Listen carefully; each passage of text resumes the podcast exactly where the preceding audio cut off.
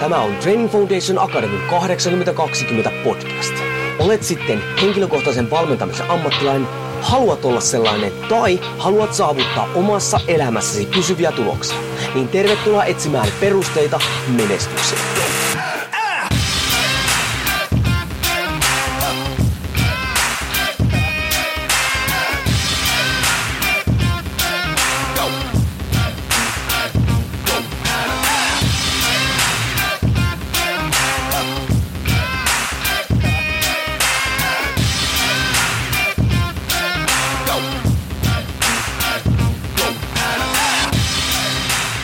Jouni Korhonen Training Foundation Akatemiasta moro ja tervetuloa taas TFA 8020 podcastin torstai-tykityksen pari.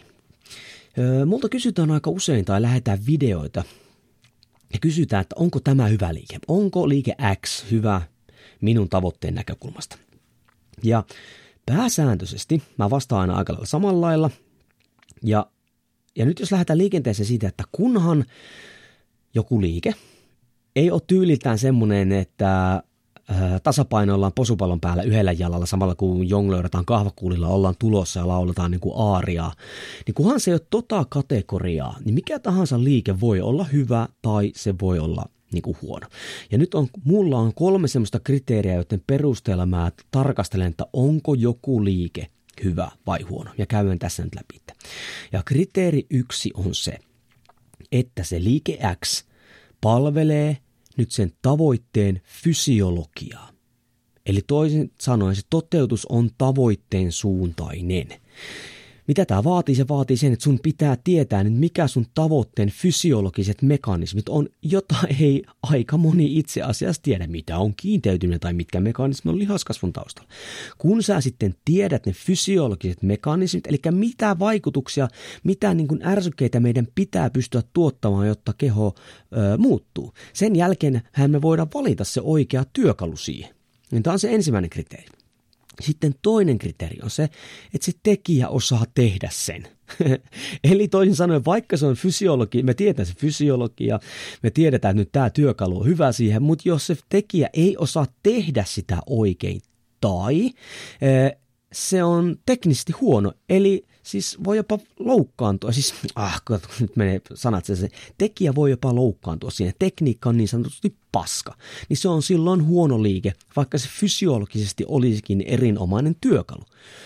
Tässä esimerkkinä vaikka nyt raaka rinnallavetos, suomalaisen urheilun lempilapsi, siis erinomainen liike kehittämään muun muassa räjähtävyyttä, mutta mutta kun, kun menee katsomaan tuonne, kun jengi tekee sitä, siellä ei tuu sitä kolmoisojennusta. Se tekniikka muistuttaa enemmänkin semmoista pikkasen huumepöllyssä olevaa meritähteä, niin ei, se ei silloin vie sun tavoitetta eteenpäin ja se on vaarallinen.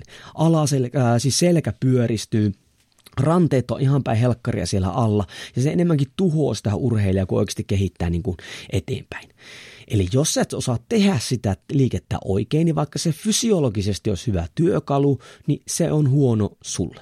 Okei. Sitten kolmas kriteeri, mikä kanssa on semmoinen, mitä ei oteta huomioon. Se tuottaa tuloksia.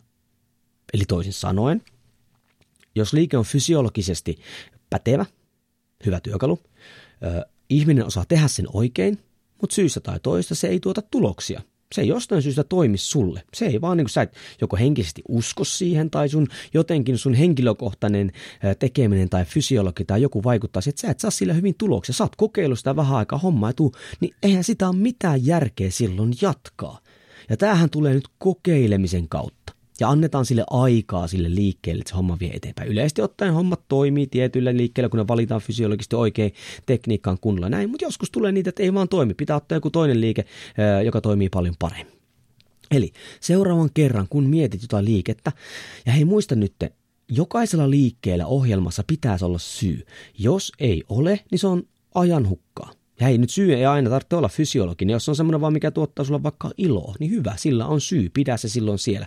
Mutta jos, jos millään lii- tai jos liikkeellä ei siis ole syytä, niin se pitää poistaa sieltä, koska sitten sun kannattaa valita siihen semmonen liike, mikä ei ole ajanhukkaa, vaan vie sua eteenpäin tai tuottaa sulle iloa tai mitä tahansa. Eli pähkinänkuoressa, onko X hyvä liike? Riippuen siitä, palveleeko se tavoitteen fysiologiaa, eli onko toteutus tavoitteen suuntainen, osaako tekijä tehdä sen oikein ja turvallisesti, eli tekniikka on kohdallaan siellä, ja tuottaako se tuloksia. Jos kaikkeen noihin kolmeen pystyt sanomaan kyllä, niin liike X on erinomainen liike.